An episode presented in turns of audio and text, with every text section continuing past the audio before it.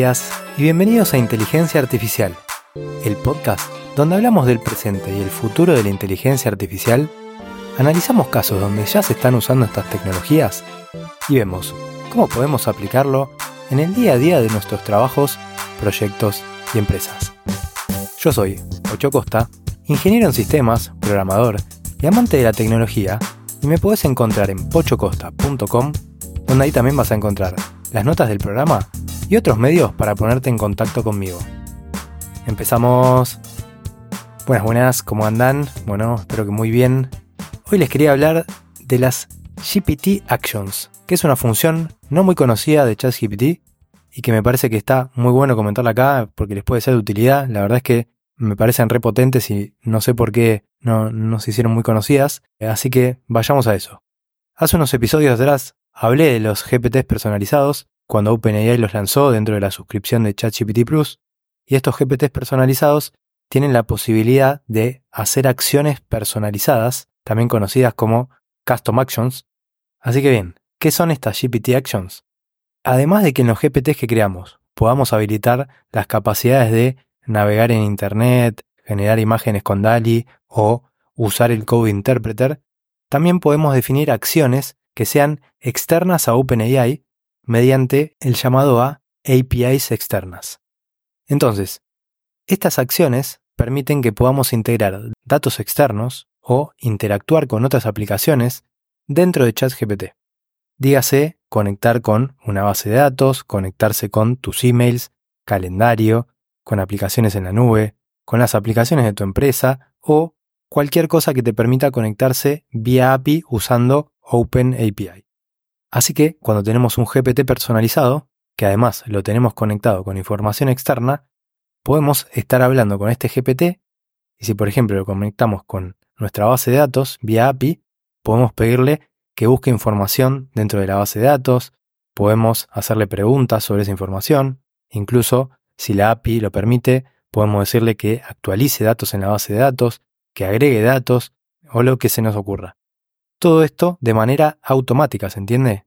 No es que yo voy y copio datos de una planilla, lo pego en ChatGPT y le digo que los analice. Simplemente, cuando esté configurado el GPT personalizado, le voy a poder indicar que cuando le pida que busque información en la base de datos, se conecte a la misma vía API y tome los datos y los resultados de ahí. Así que vean el mundo de posibilidades que se abre con esto. O sea, como si ya de por sí ChatGPT no era lo suficientemente potente, dijeron, che, esto está flojo, ¿eh? Le falta potencia, me parece. ¿Qué tal si habilitamos que se conecte con cosas externas? Esto es una locura.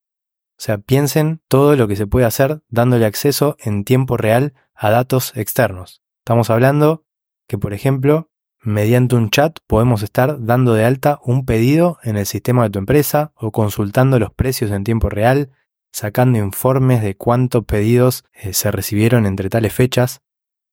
Piensen también que esto se puede relacionar con el Code Interpreter de ChatGPT, que puede generar código, hacer análisis avanzado de datos, incluso puede generar gráficos, sacar insights. La verdad que con esta herramienta y también con mucha imaginación se pueden hacer cosas súper interesantes. También algo destacable es que nos permite prototipar rápido y poder hacer pruebas de concepto, de casos de uso, donde se esté pensando tal vez en crear una aplicación o cambiar la interfaz de una aplicación. Para esto veo dos casos.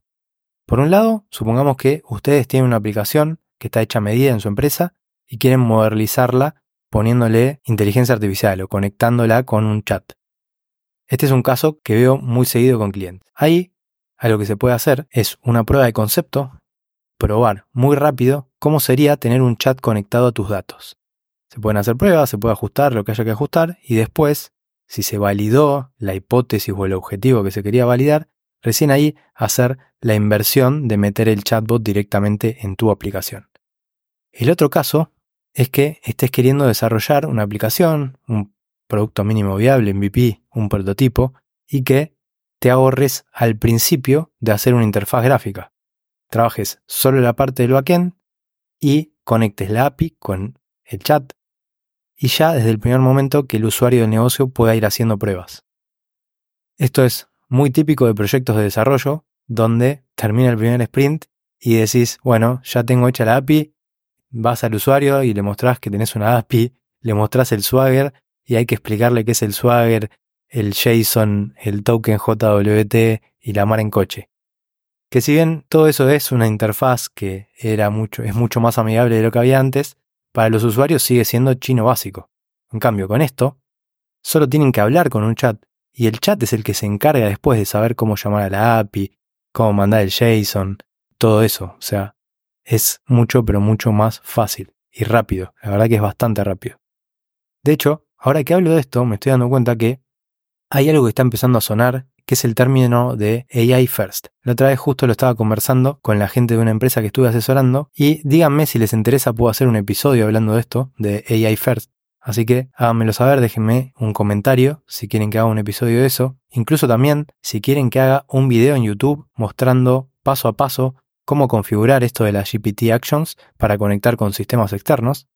Y una cosa más, volviendo al tema de GPT Actions, agrego un último dato técnico y es que se puede conectar tanto con APIs que sean públicas como con las que tengan API Key de seguridad o incluso también las que tengan autenticación vía OAuth. Así que bueno, este era el tema que tenía para hoy, espero que les haya resultado interesante. Recuerden que pueden enviar preguntas a oyentes.pochocosta.com y las respondo en el podcast. De hecho, estoy pensando en hacer un episodio cada 15 días o incluso una vez por semana, porque nada, se van acumulando las preguntas y las respuestas también si no se demoran mucho, así que dígame también eso que les parece. Y bueno, espero que les haya gustado el episodio, suscríbanse a la newsletter en pochocosta.com para estar al tanto de las novedades de inteligencia artificial.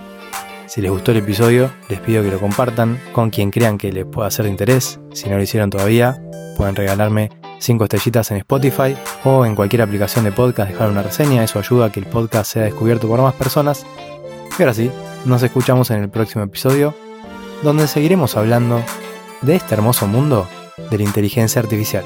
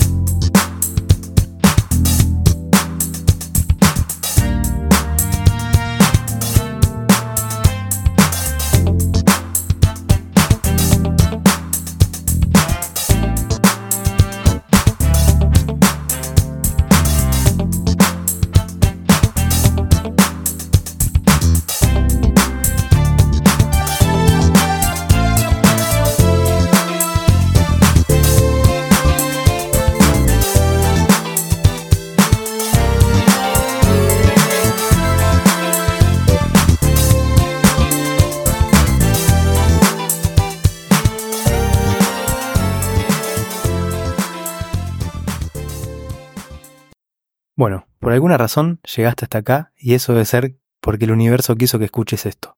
Estoy pensando en hacer una formación y un acompañamiento para personas que quieran dedicarse a temas relacionados a la inteligencia artificial y dar servicios a empresas. Si te interesa, podés ir a pochocosta.com barra postularme y voy a estar analizando los casos de las personas, seguramente te vaya a estar contactando y nos juntemos para analizar caso a caso y ver cómo puedo ayudarte a que puedas lograr eso.